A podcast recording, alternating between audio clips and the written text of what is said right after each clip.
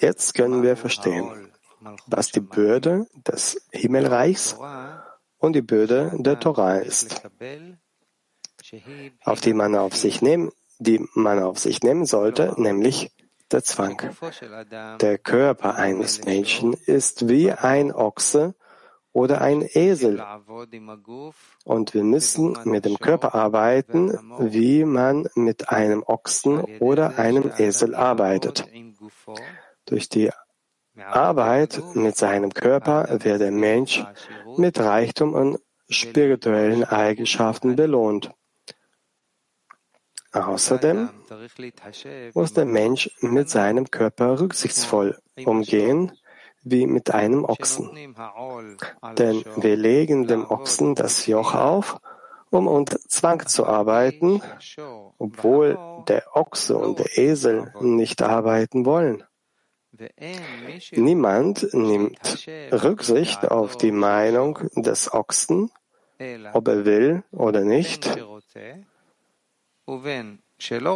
Er wird zur Arbeit eingesetzt.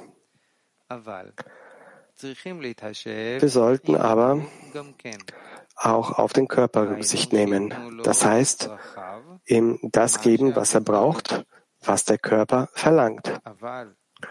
Doch wenn wir dem Körper geben, was er braucht, sollte das nicht geschehen, weil er den Körper, also seinen Willen zu empfangen, liebt. Vielmehr macht er es, da der Körper sonst nicht arbeiten kann.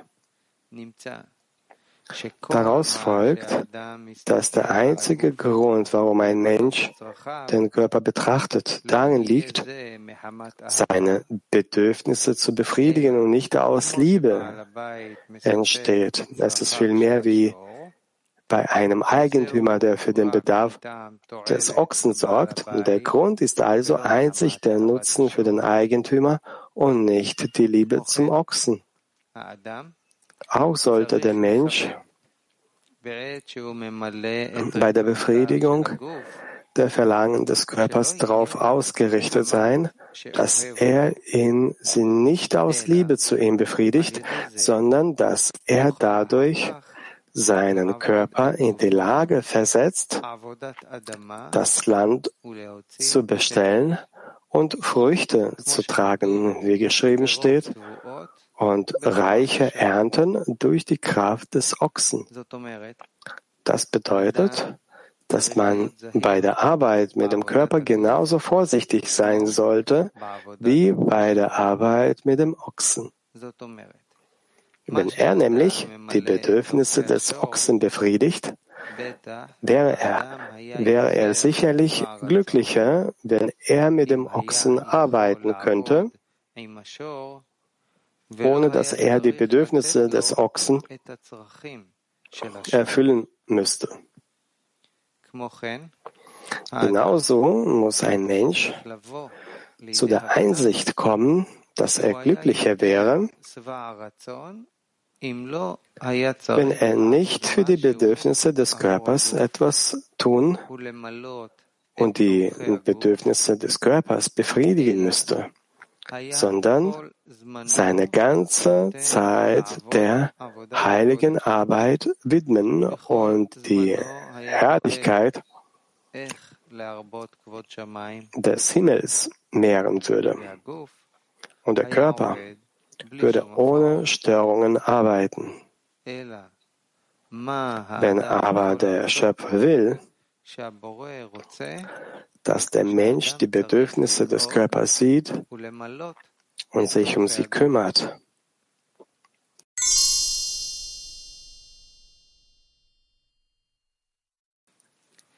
Was kann man dann tun? Nach dem oben Gesagten kennen wir bereits die Bedeutung von die Last des Himmelreichs und die Last der Torah, was bedeutet, mit dem Körper zwangsweise zu arbeiten, auch wenn er mit der Arbeit nicht einverstanden ist. Und alles muss die der Ochse zur Bürde und der Esel zu Last sein. Es ist jedoch eine Menge Arbeit für einen Menschen, die Kraft zu haben, den Körper zu überwinden und mit dem Körper zwangsweise zu arbeiten, wie bei einem Ochsen. Aus welcher Quelle kann man diese Kraft schöpfen? Unsere Weisen sagten dazu, der Schöpfer sagte, ich habe den bösen Trieb erschaffen, ich habe die Torah als Gewürz erschaffen. Das heißt, einzig und alleine durch die Torah, mit der sich ein Mensch befasst, auch wenn im Aspekt von Lolishma und er darauf und er darauf ausgerichtet ist, dass er sich mit der Torah befassen will, um dadurch das Licht der Torah zu empfangen, das ihm die Kraft gibt, den Körper zu zwingen, wenn er mit der Arbeit nicht einverstanden ist. Der Widerstand des Körpers offenbart sich vor allem dann, wenn der Mensch alles um des Schöpfers Willen tun will und nicht um seines eigenen Willens. Hier wehrt sich der Körper mit aller Kraft, denn er argumentiert, warum willst du mich und mein Reich in den Tod schicken? Du kommst mir damit, nur um des Schöpfer, Schöpfers Willen arbeiten zu müssen und nicht um deines Eigenwillens, was wahrlich eine Annullierung des Willens ist, von allen etwas zu empfangen. Du sagst mir, dass unsere Weisen gesagt haben, die Torah existiert nur in demjenigen, der sich über ihr zu Tode bringt.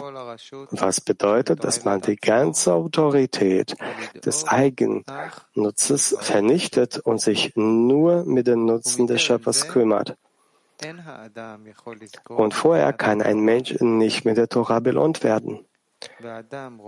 Doch der Mensch kann sehen, dass es unrealistisch ist, dass er die Kraft hat, sich gegen die Natur zu stellen.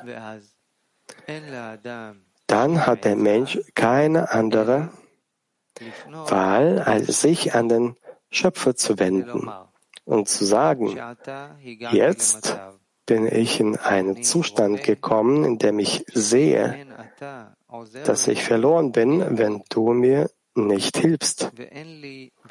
Ich werde nie die Kraft haben, den Willen zum Empfangen zu überwinden, denn das ist meine Natur. Vielmehr kann mir einzig und alleine der Schöpfer eine andere Natur geben. Ein Mensch sagt, dass er glaubt, dass dies der Auszug aus Ägypten war, dass der Schöpfer das Volk Israel aus der Herrschaft Ägyptens befreit hat, wie unsere Weisen sagten, und der Ewige hat uns aus Ägypten herausgeführt, nicht durch einen Engel und nicht durch einen Boten, sondern durch den Schöpfer selbst. Ich bin der Ewige, ich bin es und kein anderer. Nun sieht auch er, dass einzig und alleine der Schöpfer ihn von der Herrschaft des Willens für sich selbst zu empfangen befreien kann, um eine zweite Natur zu empfangen. Mit anderen Worten, so wie der Schöpfer die erste Natur gegeben hat, gibt es niemanden, der die zweite Natur geben kann, außer dem Schöpfer selbst. Deshalb betet der Mensch zu diesem Zeitpunkt vom ganzen Herzen, aus tiefstem Herzen, und das ist der Zeitpunkt für das Empfangen des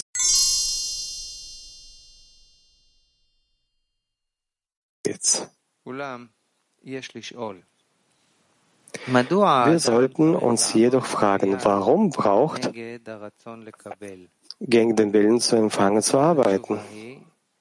Die Antwort lautet, weil es eine Korrektur gab, damit man sich nicht schämt, wenn man Freude und Genuss empfängt. Deshalb sind hier zwei Dinge notwendig. Erstens, zum einen sehnt sich der Mensch danach, Freude und Genuss zu empfangen. Wenn keine Begeisterung für die Genüsse vorhanden ist, kann der Mensch nicht genießen. Zweitens, dass er Vergnügen und Genuss mit der Absicht empfängt, um zu geben. Daraus folgt, dass wir beides bestätigen.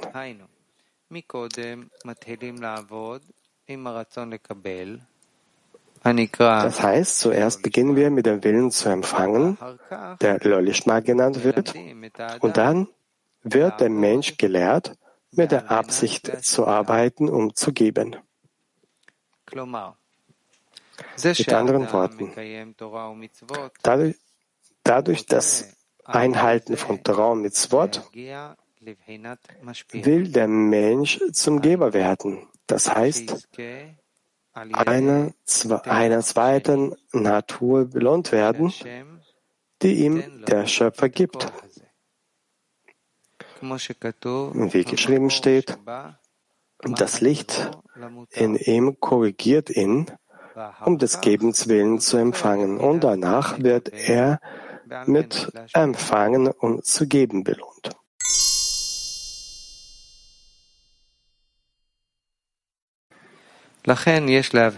Deshalb sollten wir zwei Zeiten unterscheiden. Erste, bevor man mit der Reinigung der Gefäße belohnt wird, arbeitet der Mensch unter Zwang.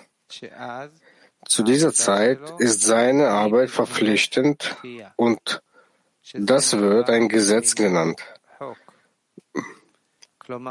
Wenn auch der Körper kommt und fragt, was ist das für eine Arbeit für dich? Sagen wir ihm, du fragst nach dem Verstand des Willens zu empfangen. Und ich habe keine Antwort darauf. Und du hast recht. Aber ich habe, aber ich will nicht innerhalb des Verstandes antworten, also so, dass der Wille zu empfangen es auch versteht, das würde bedeuten, dass ich für den Willen zu empfangen arbeite, sonst würde er niemals zustimmen zu arbeiten. Deshalb sagt ein Mensch zu diesem Zeitpunkt, du hast recht, wenn du fragst, was werde ich von dieser Arbeit haben? Also für den Willen zu empfangen. Deshalb sage ich dir, dass ich, dass ich nicht für dich arbeiten will. Und warum? Denn ich glaube an die Weisen, dass wir um des Schöpfers willen über den Verstand arbeiten müssen. Auch wenn der Körper es nicht versteht und ich nehme diese Arbeit wie ein Ochse, die Bürde und wie ein Esel die Last an, also durch den Zwang. Zweitens,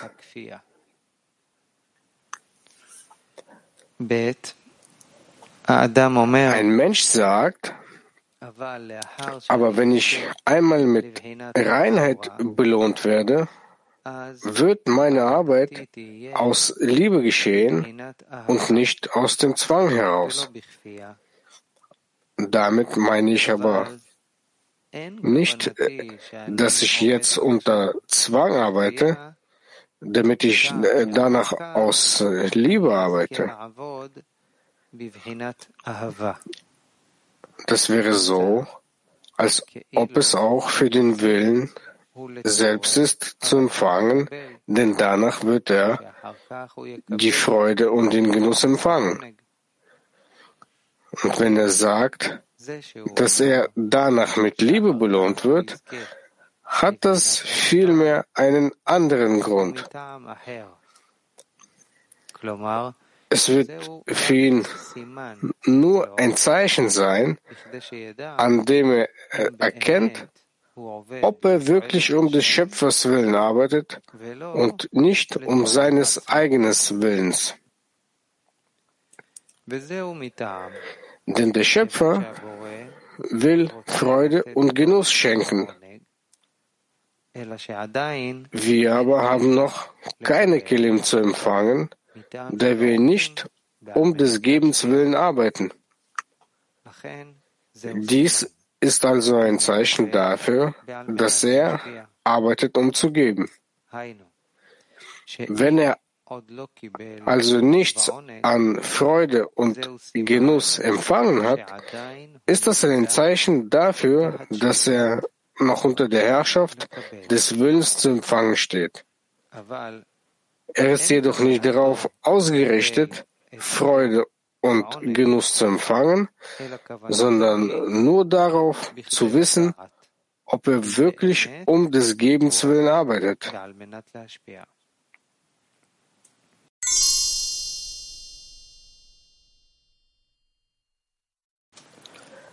Nach dem oben Gesagten sollten wir das folgendermaßen interpretieren, warum er also sagt, dass die Malchut die Satzung der Torah und nicht die Torah genannt wird und Seranpin die Torah heißt.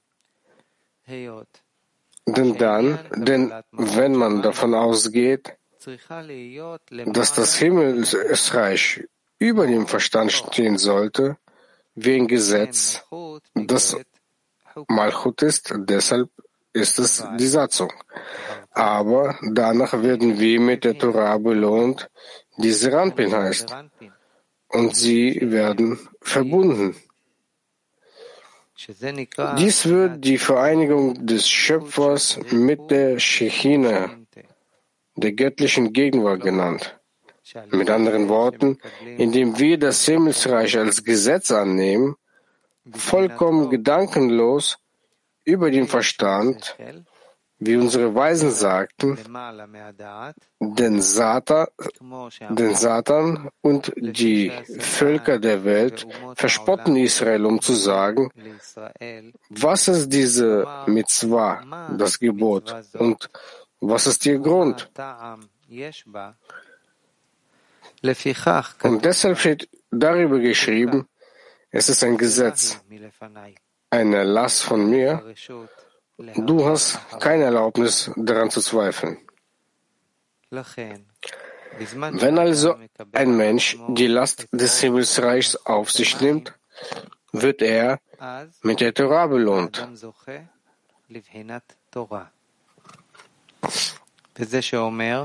Wenn der Mensch sagt, das ist ein Gesetz. Das bedeutet, dass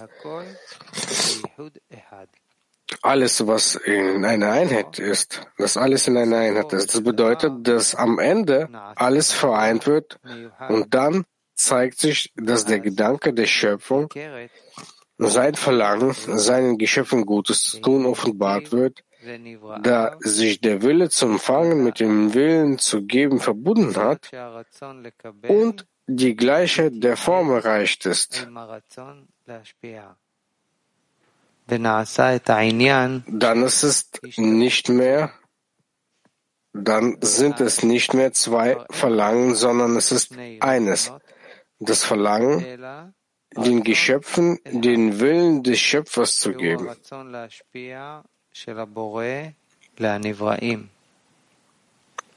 Das Verlangen der Geschöpfe zu empfangen wird annulliert und in das Verlangen des Schöpfers zu geben einbezogen. Und das heißt, dass es nur eine Herrschaft in der Welt gibt. Dies wird als die einzigste, einzige Herrschaft bezeichnet, und dann sind Freude und Genuss in der Welt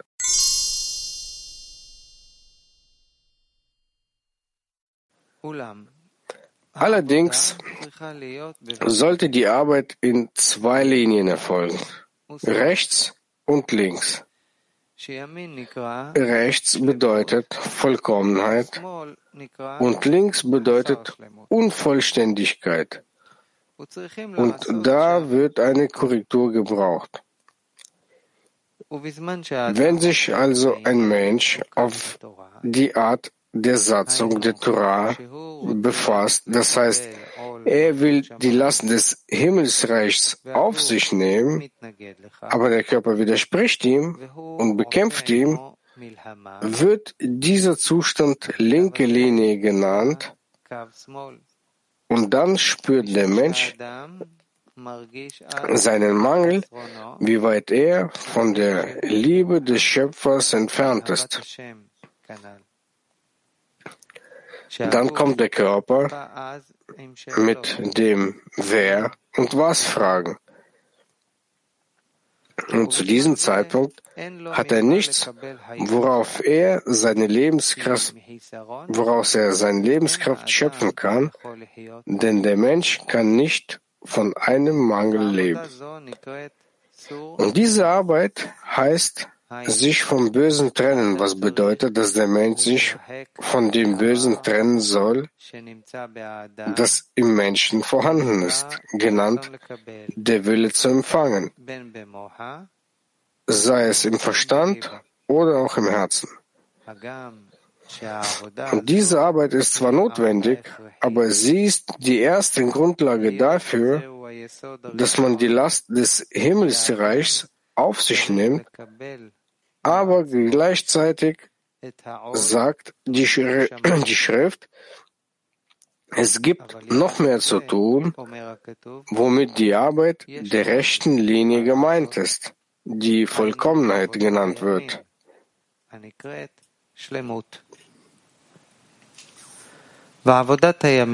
Die Arbeit der Rechten wird im Vers und tue Gutes genannt. Wir sollten das folgendermaßen auslegen, dass ein Mensch sich mit dem Guten befassen soll. Und das Gute wird Vollkommenheit genannt. Mit anderen Worten, ein Mensch sollte berechnen, wie viel Gutes er hat und tun bedeutet also arbeiten und berechnen, wie viel Gutes er hat. Das heißt, ein Mensch sollte alles von der Heiligkeit, also großes Glück betrachten und glauben, dass jeder Halt, den er in der Heiligkeit hat, auch wenn es nur ein kleiner Halt ist, vom Schöpfer kommt, der ihm ein gewisses Verlangen und eine Sehnsucht nach einem Halt in der Heiligkeit gegeben hat, selbst wenn es in Lolishma handelt.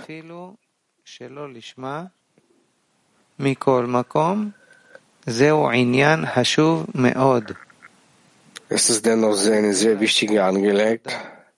Er sollte dem Schöpfer für das bisschen Gutes danken, das er hat, und daraus kann er, kann der Mensch seine Lebenskraft schöpfen und gute Laune haben.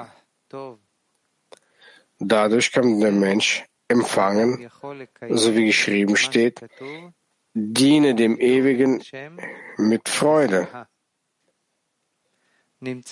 Daraus folgt, dass ein Mensch das Rechte und das Linke befolgen sollte. Und das ist die Bedeutung des Verses, trennt euch vom Bösen und tut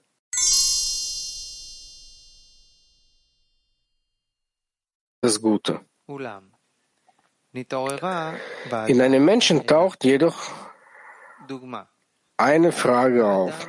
Er war zum Beispiel den ganzen Tag beschäftigt und hatte keine Zeit, sich daran zu erinnern, dass es eine Wirklichkeit in der Arbeit des Schöpfers in der Welt gibt.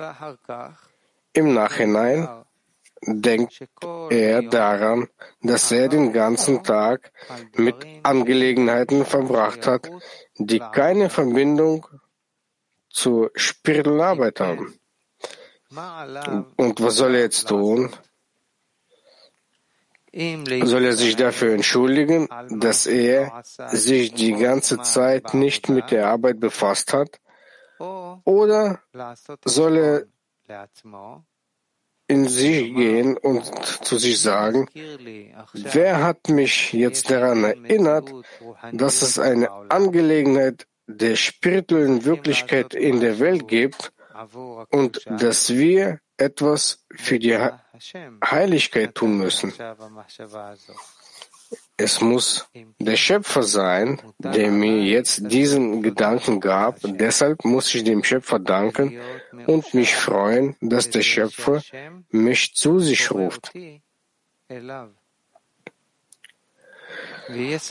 Soll er sich darüber freuen und dem Schöpfer danken und ihn loben? Oder soll er es bedauern, dass er den ganzen Tag lang von der Arbeit entfernt war.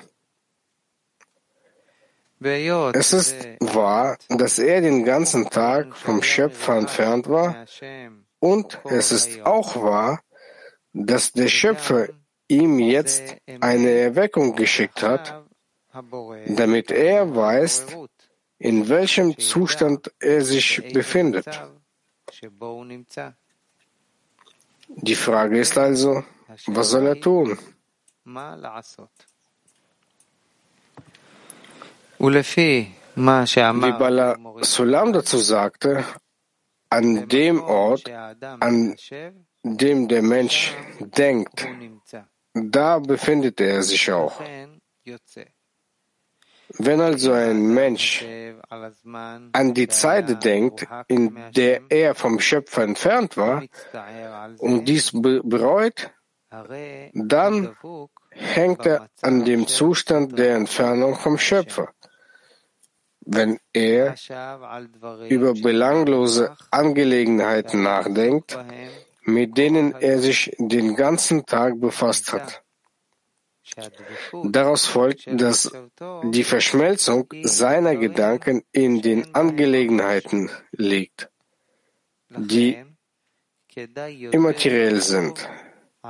Deshalb ist es besser, über das Gute nachzudenken, da er jetzt das hat, das heißt die Tatsache, dass er jetzt darüber nachdenken kann, was er für die Heiligkeit tun kann. Es kommt nicht darauf an, was er tut, sondern nur darauf, dass er sich jetzt mit der Torah und den Geboten befasst, befassen will. Er hat jetzt also bereits eine Verbindung mit der Torah und den Mitzvot, gemäß der oben genannten Regel, dort, wo die Gedanken des Menschen sind, dort ist auch der Mensch. Und jetzt sollten wir den Vers auf eine andere Weise interpretieren. Er soll sich jetzt vom Bösen scheiden. Das heißt, nicht an seinen bösen Zustand denken, als er getrennt war, sondern Gutes tun. So, dass alles, was er jetzt tun will, das Gute betrifft, das er jetzt tun soll. Und nach dem oben Gesagten sollten wir uns fragen, wie arbeitet der Mensch in der linken Linie, da er sich dann im Zustand der Linken befindet und nur an Mängel denkt, so dass er an diesen Mängeln äh, abhängig, abhängig ist, von, ihren, von ihnen abhängig ist.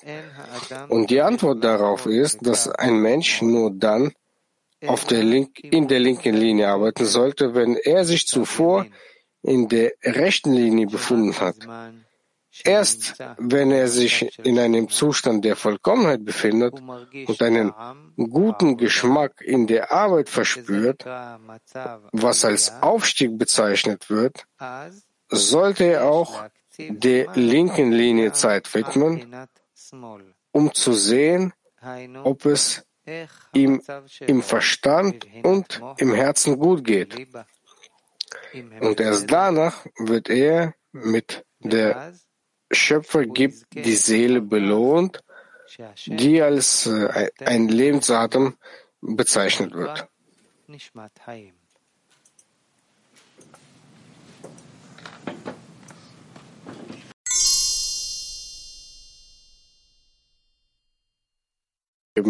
Ohne ihn wirst du das Ziel der Schöpfung nicht erreichen.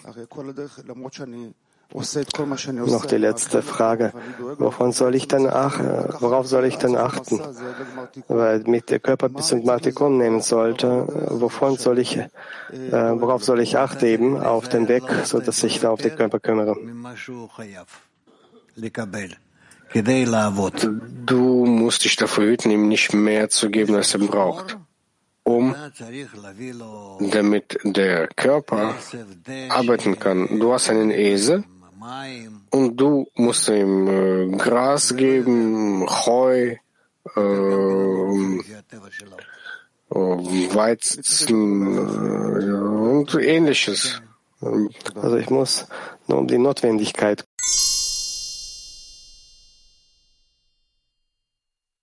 heute zu einer richtigen Berechnung. Es kann der Menschen also an die ja, ja, an jetzt denken und nicht an die Vergangenheit und nicht stets dann zurückblicken. Das sind Berechnungen. Was für ihn wichtig ist, das, äh, die Gegenwart oder die Vergangenheit? Natürlich die Gegenwart. Aber er äh, fällt in das Leiden zurück. Wie sollte man äh, darauf achten, nicht äh, ähm, da, äh, zurückzufallen? Man muss jetzt eine Berechnung machen, wofür er diesen bösen Trieb jetzt, diese Arbeit auf sich nimmt. Warum der Schöpfer ihm das jetzt gibt weil mit Sicherheit alles, was er bekommt, kommt von oben. Aber wofür? Dass er darüber bereut? Sollte man dann äh, um die Vergangenheit bedauern? Er soll über die Gegenwart bedauern. Dass er jetzt unter der Macht des Körpers steht,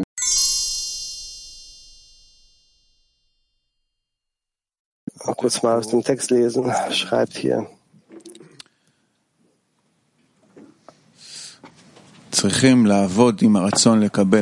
Wir müssen mit dem Willen zu arbeiten, wie ein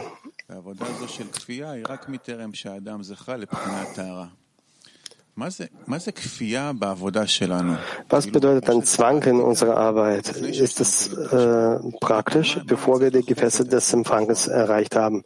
Wozu muss ich mich zwängen, schließlich?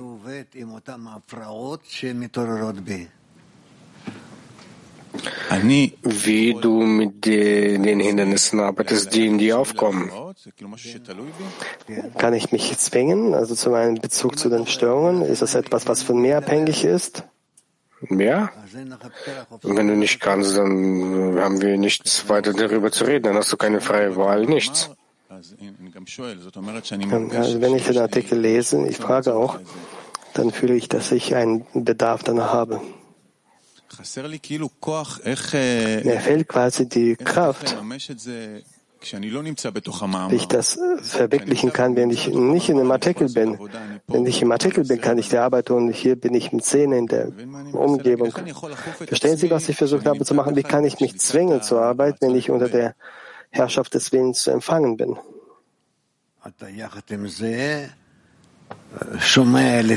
Zusammen damit hörst du diesen Artikel und die, die Artikel und äh, schau raus darauf, wie du von deinem Zustand auf das Verlangen zu empfangen schaust.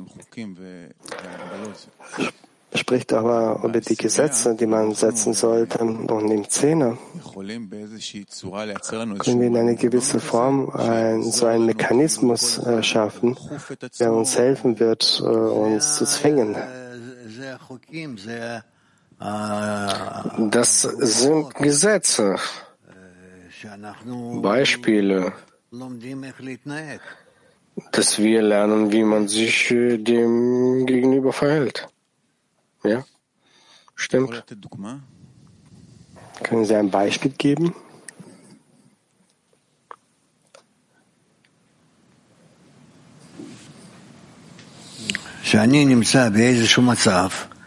Wenn ich in äh, einem gewissen Zustand bin und äh, ein neuer Zustand in mir aufkommt, so versuche ich zu sehen, inwieweit der neue Zustand äh, auf richtig ausgerichtet ist oder nicht. Zusammen damit verbinde ich das mit der Kraft, die in mir aufkommt oder die Kraft, die mich daran hindert. Wenn sie mich daran hindert, dann kann ich entsprechend mein Gebet vergrößern und den Schöpfer um Hilfe bitten.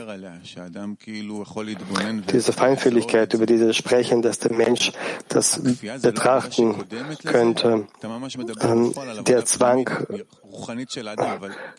äh, ist keine Voraussetzung, weil Sie sprechen über eine innere Arbeit, weil er schreibt, bevor man das Privileg bekommt, diese Arbeit zu machen, sollte man sich zwingen. Aber diese, über diesen Zwang spreche ich. Was ist denn dieser Zwang? Gib mir ein Beispiel. Zum Beispiel zum Morgenunterricht zu kommen, ist das ein Zwang? Ja, das ist gezwungen. Gibt es noch andere Beispiele, die als Zwang bezeichnet werden? Alles, was wir auf dem Weg der Korrektur tun, ist alles gezwungen. Sollen wir in Zähne das nutzen, weil wir haben sehr viele Möglichkeiten bekommen haben, uns zu zwingen, um diese innere Arbeit zu, zu gewähren, die Sie jetzt beschreiben. Wie können wir in Zähne das tun und auch was sind unsere Grenzen im Zähne?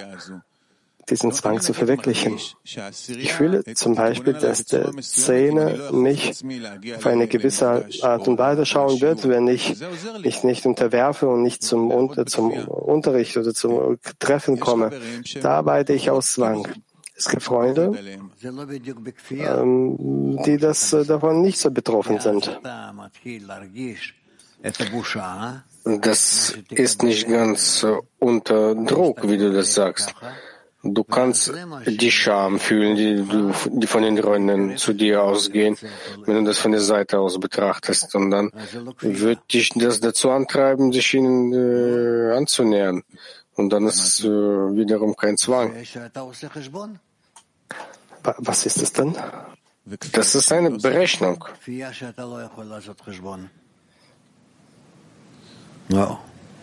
Ein Zwang ist, wenn du keinerlei Berechnungen machst. Zwang ist, das ist nicht, dass es für mich sich irgendwie lohnt, Dinge zu tun. Gezwungenermaßen, das steht kommen über den ganzen Berechnungen. Arbeit, bevor, kommen wir wieder zurück zu der ersten Arbeit, bevor der, bevor der Mensch die Gefäße des Empfangens hat, äh, Gefäße des Gebens hat. Dann, was ist denn Zwang? Was wird als Zwang bezeichnet? Das schaffe ich nicht zu verstehen. Zwang das ist, wenn ich mich selbst dazu zwinge, obwohl ich dafür keinerlei Basis habe, rationale Basis habe. Wie gelange ich dazu? Woher habe ich die Kraft dafür? Die Kraft dafür anfänglich äh, daraus, dass ich zum Schöpfer vorankommen möchte. Warum? Darum. Wenn ich so, dann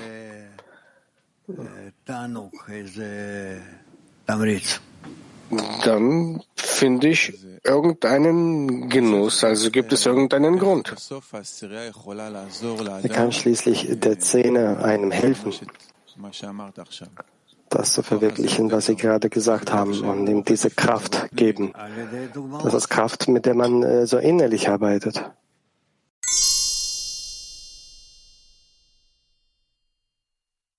Mark 6. Wie kann der Mensch sich prüfen, ob er dann die höhere äh, Last bekommen, auf sich genommen hat? Man muss eine Berechnung machen, was ihn tatsächlich dazu antreibt zu der nächsten Handlung. Entweder er hat hier eine gewisse Logik und eine gewisse Berechnung, dass sein Verstand versteht und äh, das Ganze annimmt und damit einverstanden ist, oder er hat keinerlei Ideen dafür und keinerlei Unterstützung, wie dieser Ochse und der Esel unter der Last. Die höhere Last bedeutet, dass man gegen seinen Willen arbeitet? Ja, gegen das äh, Verlangen und gegen die Logik. Aus Mark 4 wird gefragt, wie, wenn der Freund keine Kraft hat, um den Ochsen zu äh, füttern, wie kann, man, kann der zählende Freund helfen? Mit einem Beispiel, nichts anderes. Frauen PT 24. Wie können wir den Willen zu empfangen genau das geben, was er braucht für die Arbeit?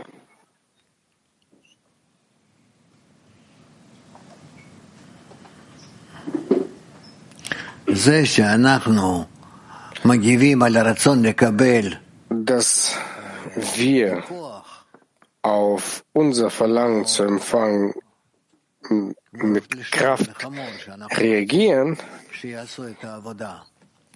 dasselbe wie das Beispiel mit dem Ochsen und dem Esel, wenn wir wollen, dass sie eine gewisse Arbeit verrichten, dann rufen wir auf dieses Verlangen eine richtige Reaktion hervor. Das bedeutet, der Wille zu empfangen wird immer die Fühlung bekommen, müssen es nur unterwerfen.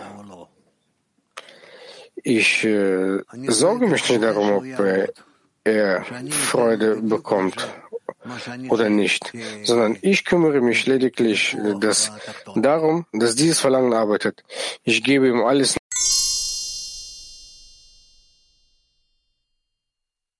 המערכות הנזש. אה, רב, קיבלתי התרשמות ממה שענית קודם, שבעצם כל ההתקדמות או העבודה זה כשמגיעות הפרעות לאדם.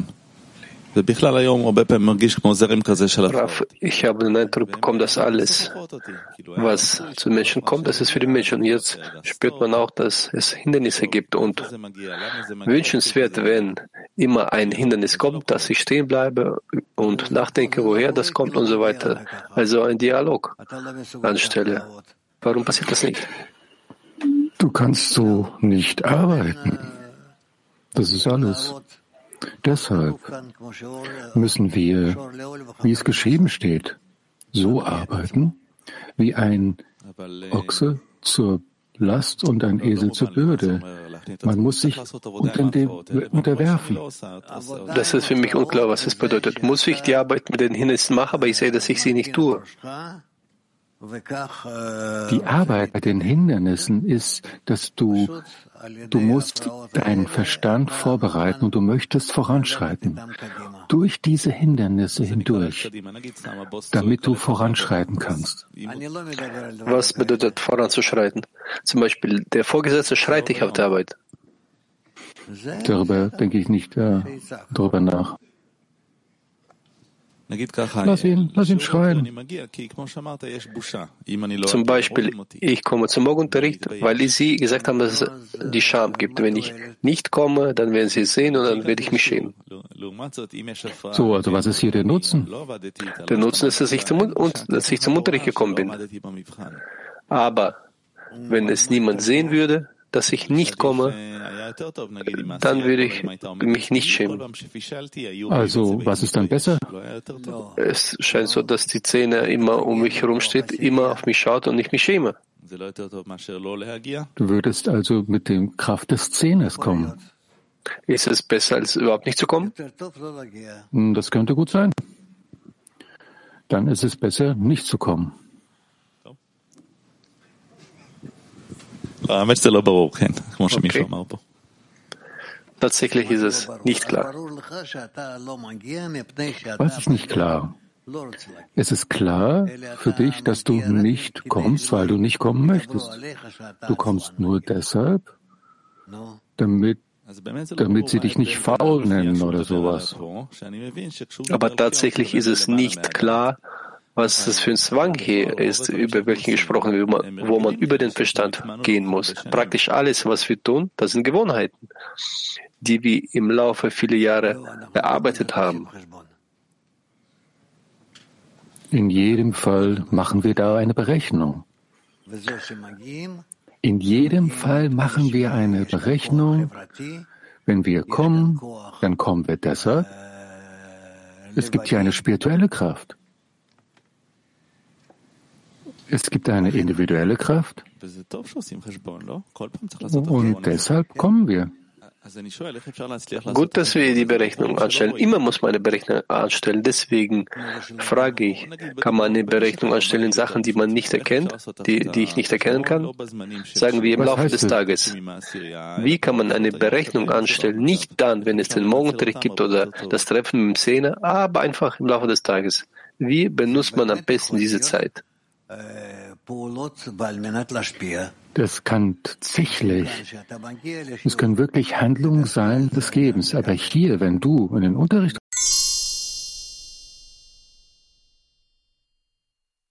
Fragen hören, bitteschön. Betreffend den Zwang. Zwang betreffend der Handlung, richtig? Ja, okay, mal schauen, wo du hin willst. Mach mal weiter. Ich brauche, ich muss empfangen, um mich zu zwingen. Ich brauche die Kraft des Schöpfers, aber nur von den Zähnen kann man diese Kraft bekommen. Sonst werde ich mich schämen und andere Berechnungen anstellen, oder ist es nicht so? Nein. Wenn ich in einem Netzwerk von Kräften bin, dann handle ich je nachdem, wie das Netzwerk mich darauf bringt, zu arbeiten. Im Zwang gibt es dort eine Korrektur? Was bedeutet das, eine Korrektur durch Zwang? Mir ist es gelungen, den Körper zu zwingen. Ich habe mich erhoben über den Verstand. Ich habe eine Handlung vollbracht, wo es keine Logik gibt. Gibt es darin eine Korrektur? Die Handlung auszuführen? Das heißt, Zwang ist bereits Korrektur.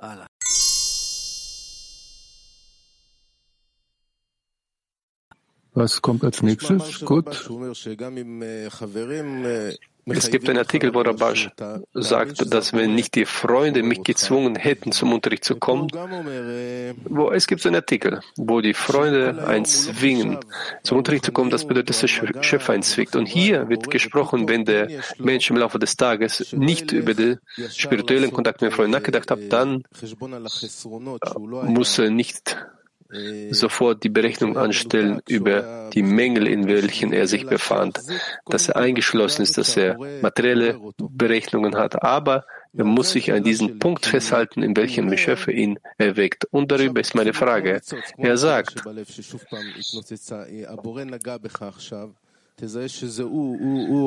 dass, dass der Punkt im Herzen ist, welches erneut entfacht ist. Das heißt, der Schöpfer hat dich erweckt und danach gibt es eine Arbeit nicht sofort in die linke Linie überzugehen, aber zu segnen, zu danken und diesen Kontakt aufrechtzuerhalten. Vor allem, bevor du schreist und betest und die Hisarone prüfst und bittest, was ist das für ein Prozess, dass wenn ich jetzt, dass wenn bei mir plötzlich etwas entfacht ist und ich über die Freunde nachgedacht habe, dann möchte ich nicht dass es wieder erlischt. Und ich möchte zum Schrei des Schöpfers gelangen, dass er uns aus Ägypten herausbringt. Verstehen Sie, was ich sagen möchte? Ich möchte diesen Punkt irgendwie erheben, wenn man sich greifen kann. Ich weiß nicht, ob du kannst. Du sollst verbunden sein mit allen Freunden und alle Freunde, die genau die gleiche Tendenz haben, aus Ägypten hinauszuziehen und du bist in ihn eingeschlossen.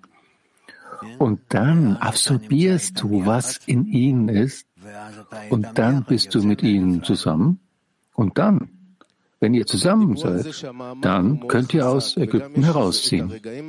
Wir haben darüber gesprochen, dass der Artikel sehr stark ist und es gibt solche Augenblicke vor dem Eintritt in den Unterricht, die sehr stark sind, wenn, die, wenn wir die Vorbereitung haben, diese einige Minuten. Wovon hängt, hängen diese Augenblicke ab, wenn der Mensch nicht vom, vom Freunden umgeben ist in diesem Moment? Kann er zu so einer Kraft gelangen?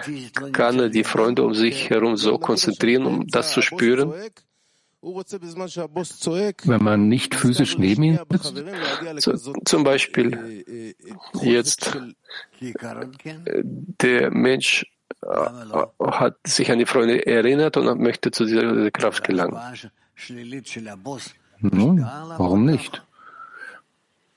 Ist es dieser negative Einfluss des Bosses? Es, es, es geht immer dabei um die Werte. Was muss er tun, dass er die Freunde um sich spürt, so stark, dass er sich an den Schöpfer wendet?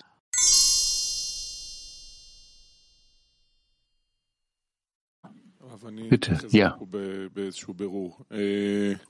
Raf, ich brauche hier eine Hilfe in der Klärung.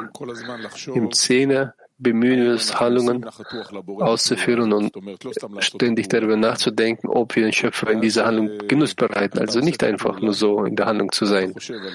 Und dann führst du ja die Handlung auch aus. Du denkst darüber nach, du enthüllst dass du das nicht für den Genuss des Schöpfers tust. Es gibt aber andere Ursachen. Die Frage ist, was ist der nächste, nächste Schritt in der Klärung? Jetzt der Fortführung dessen, was er hier gesagt hat. Sich dem freuen oder wie Sie früher gesagt haben, Nimm es als eine Vorbereitung für die nächste Handlung, die korrekt ist. Was bedeutet das? Ich habe eine Handlung ausgeführt wie mit Freunden zusammen und ich habe gesehen in meiner Klärung, dass meine Absicht nicht rein ist. Und jetzt machst du das in einer reinen Art und Weise. Richtig, das ist das, was ich machen möchte, aber ich weiß nicht wie. Sie sagen, machen, mach es. Was ist der Unterschied, was du getan hast und was du tun willst? Ich denke nicht, dass man den Unterschied von außen gibt. Der Unterschied liegt in der Absicht innen. Also korrigiere deine Absicht. Meine Beziehung zu korrigieren, wofür ich das tue. Wie, also wie soll ich zum Schöpfer beten? Was? Was soll ich machen? Was immer du hast, wenn du in dir einen Konflikt hast, was du tun willst und was du tust, dann musst du schauen, wie du es korrigierst. Ja, verstanden. Also in diesem Konflikt zu sein und zu sehen, was ich dort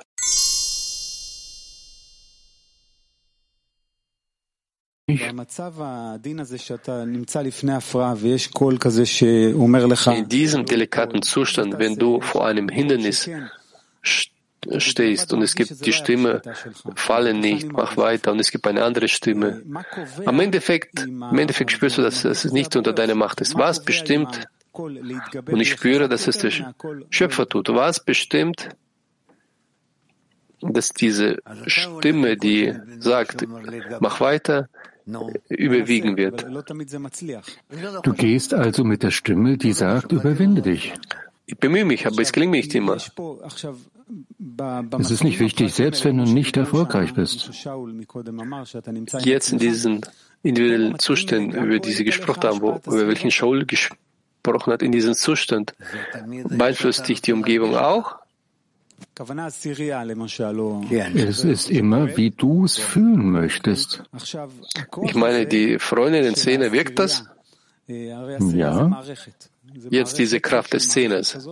Weil Zehner ist ein System eine Art des Systems, welches dich umgibt, schützt.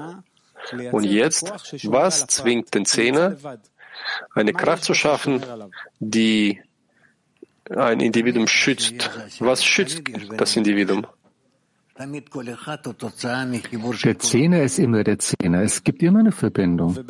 Jeder von ihnen ist ein Ergebnis der Verbindung mit den anderen. Und im Inneren dieses Systems, wenn ich möchte, dass dieses System mich schützt, den Menschen schützt, eine größere Kraft gibt, also ja. die Form, in welche diese Kraft erschaffen hat. Zum Beispiel wir zehn Freunde, jetzt hat der Freund eine Überwindung vollbracht, aber das sehe ich nicht. Er hat es überwunden. Und damit gibt er die Kraft dem ganzen Szene ja. als System, wie zu einem, und im Endeffekt das Individuum, welches die Kraft vom Zehner bekommen möchte, am Ende,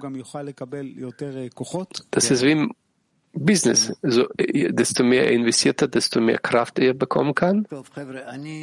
Ja. Ja, also, Freunde, wir sind ein, ein Übergang hier, das nehme ich wahr. Manche verstehen das, manche verstehen es noch nicht aber irgendwie, wir sind eingeschlossen damit, darin. Wir brauchen also ein wenig Geduld,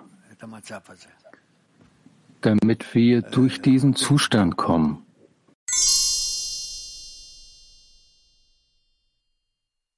Wir beginnen.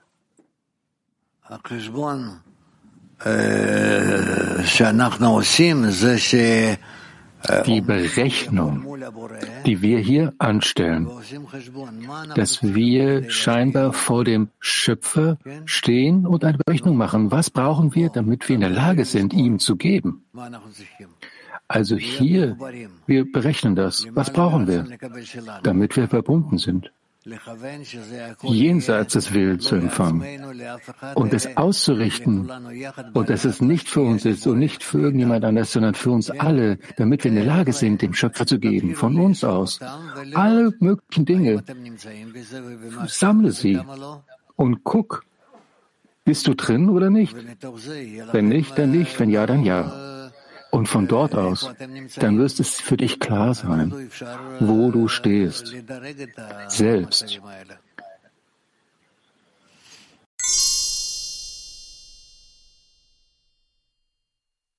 Sag's nochmal bitte.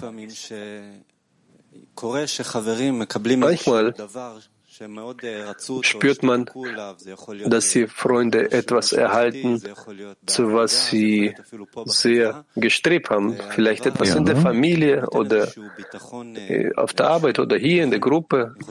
Und das gibt ihnen das Gefühl der Sicherheit. Und mir scheint es so, dass es ein falsches Gefühl ist. Und das führt den Menschen in so einen Zustand des Traumes. Das heißt, zuerst war der in einem Gefühl der Spannung und dann verschwindet diese Spannung. Ja, das ist ausreichend. Sie sind zufrieden mit diesem Zustand. Dass der niedriger ist als der, der vorher da war. Aber wir müssen wachsen, wir müssen den Hisaron vergrößern. Das ist nur durch die Arbeit zwischen euch. Sonst siehst du keine Resultate. Je mehr wir versuchen, uns gegenseitig zu erwecken, jeden, und in einem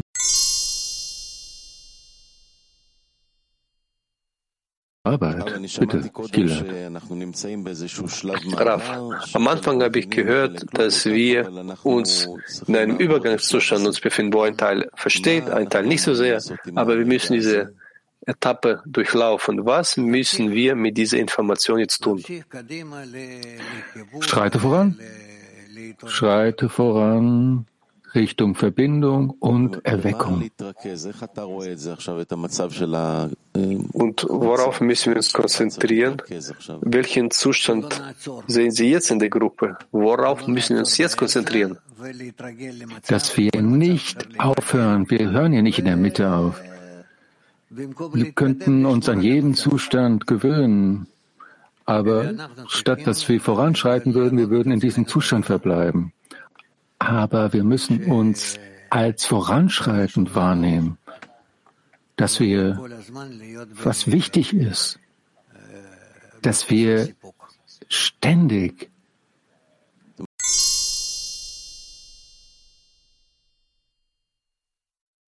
Versuchst dich daran zu erinnern, was war, und das ist auch nicht mehr vorhanden. Wie kann man in der Zeit, wenn der, wenn der, wenn der Gastgeber nicht schaut, wie kann man in dieser Zeit eine Arbeit ausführen?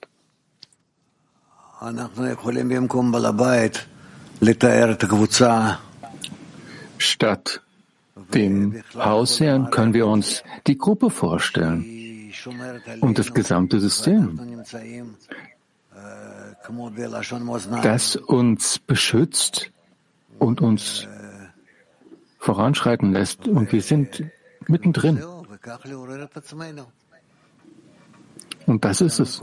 So erwecken wir uns selbst, dass wir ständig sehen müssen, wie kann ich die Ausrichtung behalten, damit wir voranschreiten in diese Ausrichtung, wenn ich auf diesem, in diesem Netzwerk bin, in diesem System, dann erweckst du das Maximum an Erweckung, was möglich ist in dem Moment.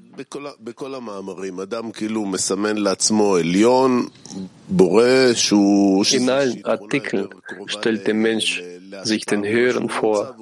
Das ist so eine Eigenschaft, die näher zum Geben ist, wo er sich befindet. Und er folgt dann in diese Richtung. Und dann bekommt er von dort das Licht und die Kraft für diese Ideen des Gebens und der Liebe. Nun, jetzt kann der Mensch sich den Schöpfer vorstellen als ein Höheren und er kann sich auch Kabbalisten in dieser Eigenschaft des Höheren vorstellen. Aber er weiß auch, dass die Freunde, die Gruppe der Zehner dort sein müssen. Aber das ist schwierig für ihn zu tun, weil er auf sie schaut und sagt, ah, das sind alles Menschen aus Fleisch und Blut, so wie ich. Ich kenne mich ja.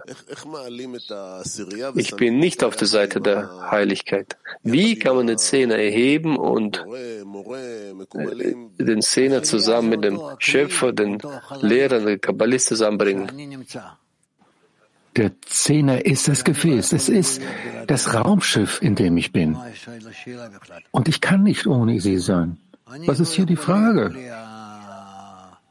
Ich kann ohne sie nicht sein, ohne diesen Platz, den wir Zehner nennen. Dort kann ich leben.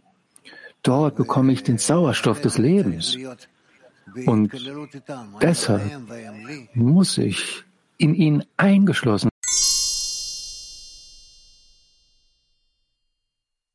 Die Wichtigkeit des Treffens mit den Freunden wie das Morgenunterricht, wo man im Zustand ist, dass man entweder stirbt oder weiterlebt. Wie kann man das so tun, dass man den Zehn auf die gleiche Stufe erhebt, wo der Schöpfer ist und der Lehrer ist?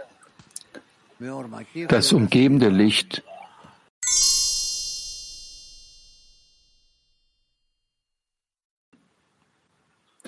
Bitte Türkei 2.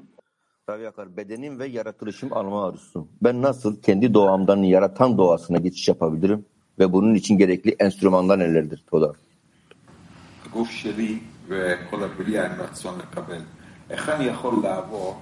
Mein Körper und die ganze Schöpfung ist das Verlangen zu empfangen. Wie kann ich von meiner Stufe zu von meiner Natur zur Natur des Schöpfers übergehen. Gibt es ein Mittel, damit man das tun kann?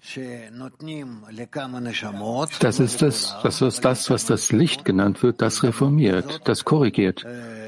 Es wird zu einigen Seelen gegeben, nicht zu allen, aber einige Seelen bekommen diese Gelegenheit, diese Möglichkeit, damit zu arbeiten.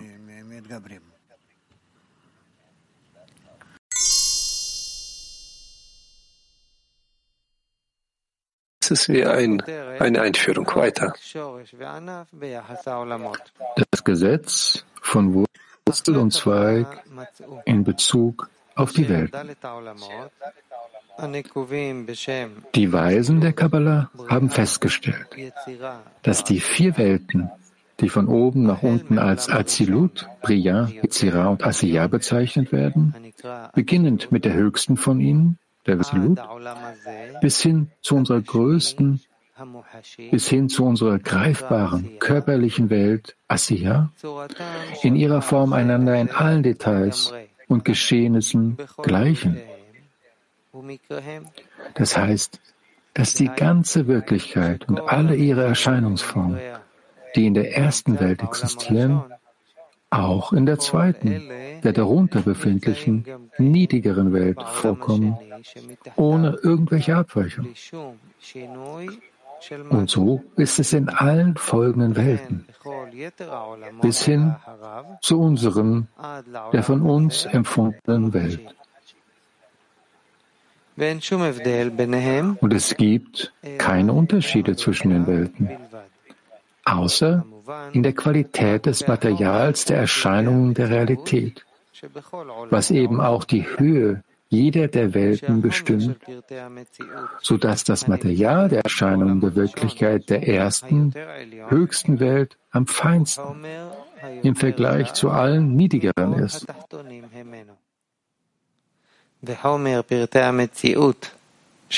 Und das Material der Erscheinung der Wirklichkeit der zweiten Welt ist gröber als das Baumaterial der ersten Welt, aber feiner als das aller im Verhältnis zu ihren niedrigeren Stufen.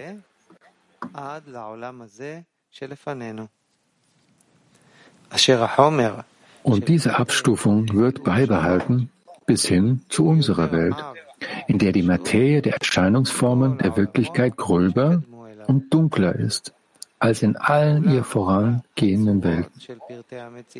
Zugleich sind die Erscheinungsformen der Wirklichkeit in allen Welten konstant und gleichen sich in allen Einzelheiten, sowohl in der Qualität als auch in der Quantität ohne Unterschied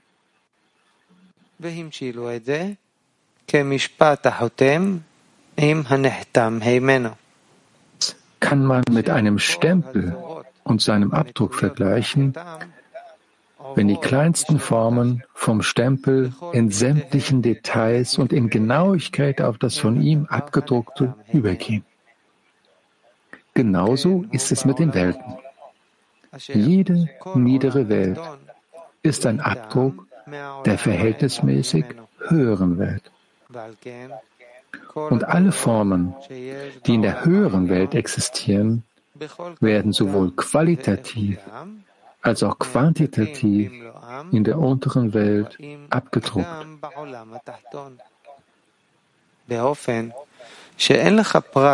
Also gibt es in der unteren Welt kein einziges Detail der Wirklichkeit oder deren Erscheinung, für welches es nicht ein Muster in der höheren Welt gäbe und welche sich wie zwei Tropfen Wasser vollkommen gleichen würden. Das heißt Wurzel und Zweig. Und bedeutet, dass die in der unteren Welt befindliche Ausprägung als Zweig des in der oberen Welt befindlichen Musters bezeichnet wird, das gleichsam die Wurzel der unteren Ausprägung ist, weil diese Ausprägung in der höheren Welt entspringt und in der unteren abgedruckt wird.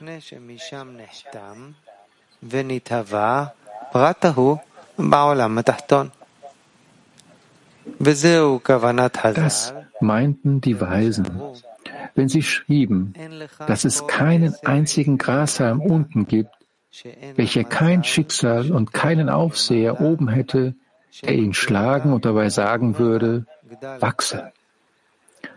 Das heißt, dass die Wurzel, die Schicksal genannt wird, ihn dazu zwingt, qualitativ sowie quantitativ zu wachsen, indem der Grashalm sich die Eigenschaften aneignet, die für den Abdruck des Stempels charakteristisch sind.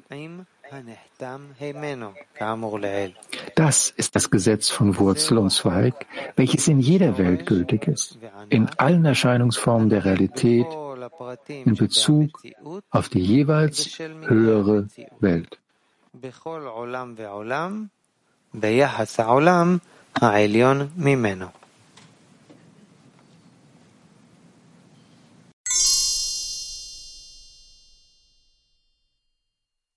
Meine Sprache weiter.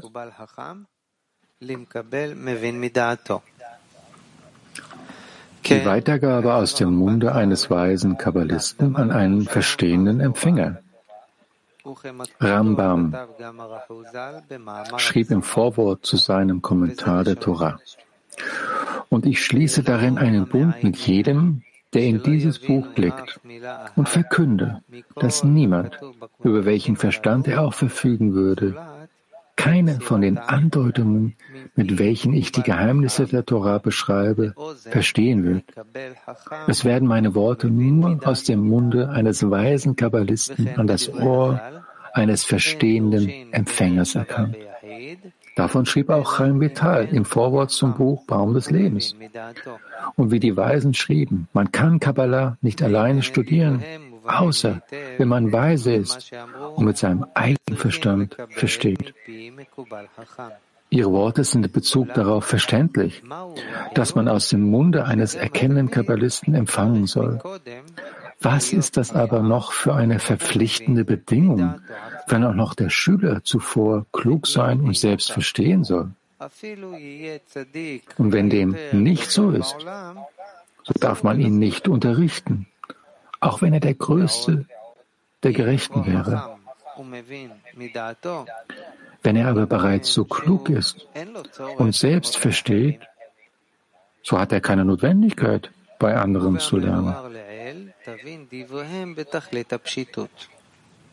Vereinfacht muss man das von Weisen oben Gesagte so verstehen, dass alle Worte, die laut von einem Munde ausgesprochen werden, nicht in der Lage sind, das Wesen selbst eines spirituellen Begriffs aus jenem Göttlichen zu übermitteln, welches sich außerhalb von Zeit, Raum und allem Eingebildeten befindet.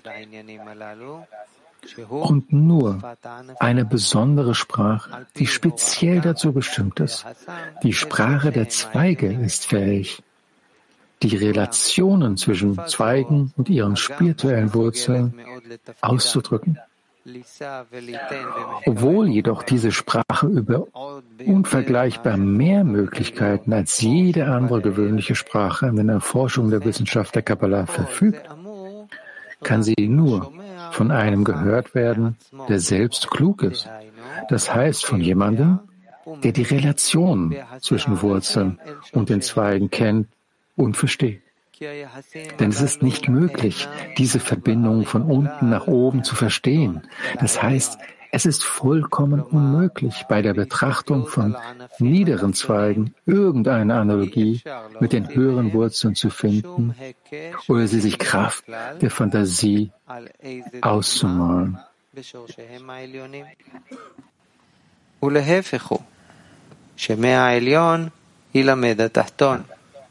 Der Niedere lernt vom Hören.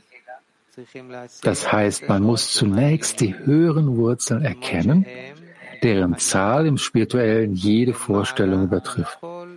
Und zwar wirklich jenseits der Einbildung, in reiner Erkenntnis erfassen.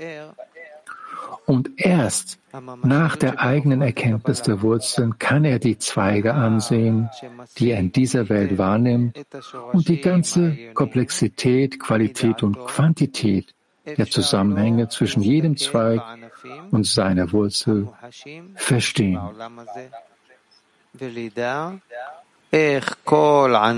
Und erst nachdem er all das erfährt und gut versteht, wird er zu einer gemeinsamen Sprache mit seinem Lehrer, Kabbalisten, gelangen, der Sprache der Zwei, mithilfe welcher der weise Kabbalist ihm alle Nuancen seiner Weisheit und sein Wissen über das Geschehen in den höchsten spirituellen Welten zu vermitteln fähig ist. All das, was er von seinen Lehrern empfangen hat, zusätzlich zu dem, was er selbst erkannt. Denn nun haben sie eine gemeinsame Sprache und verstehen einander. הן מה שקיבל מרבותיו והן הרחבתו בחוכמה שמצא בעצמו. כי עתה יש להם שפה משותפת, לשניהם, ומבינים Wenn aber der Schüler noch unzureichend klug ist und selbst diese Sprache noch nicht versteht, das heißt, wenn er nicht versteht, wie die Zweige auf ihre Wurzeln verweisen, so ist selbstverständlich, dass ein Lehrer keine Möglichkeit hat, ihm auch nur ein Wort aus dieser spirituellen Weisheit zu erklären. Und es ist nicht möglich, mit ihm über die Erforschung der Kabbalah zu sprechen, weil die beiden keine gemeinsame Sprache haben und sie beide wie stumm sind. Das heißt, es gibt keinen anderen Weg, die Kenntnisse der Kabbalah zu vermitteln, als an jemanden, der bereits selbst Wissen und Verstand besitzt.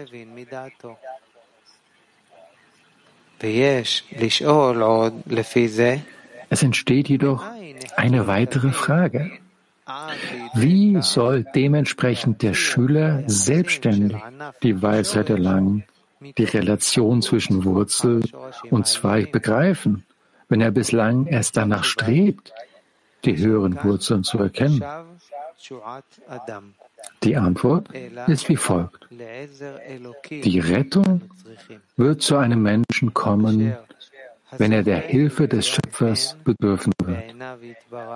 Und derjenige, der in seinen Augen Gnade findet, erfüllt sich mit ihm, indem er sich mit eben jenem Licht Chochma, Bina und Da'at erfüllt, während er das Höhere erkennt.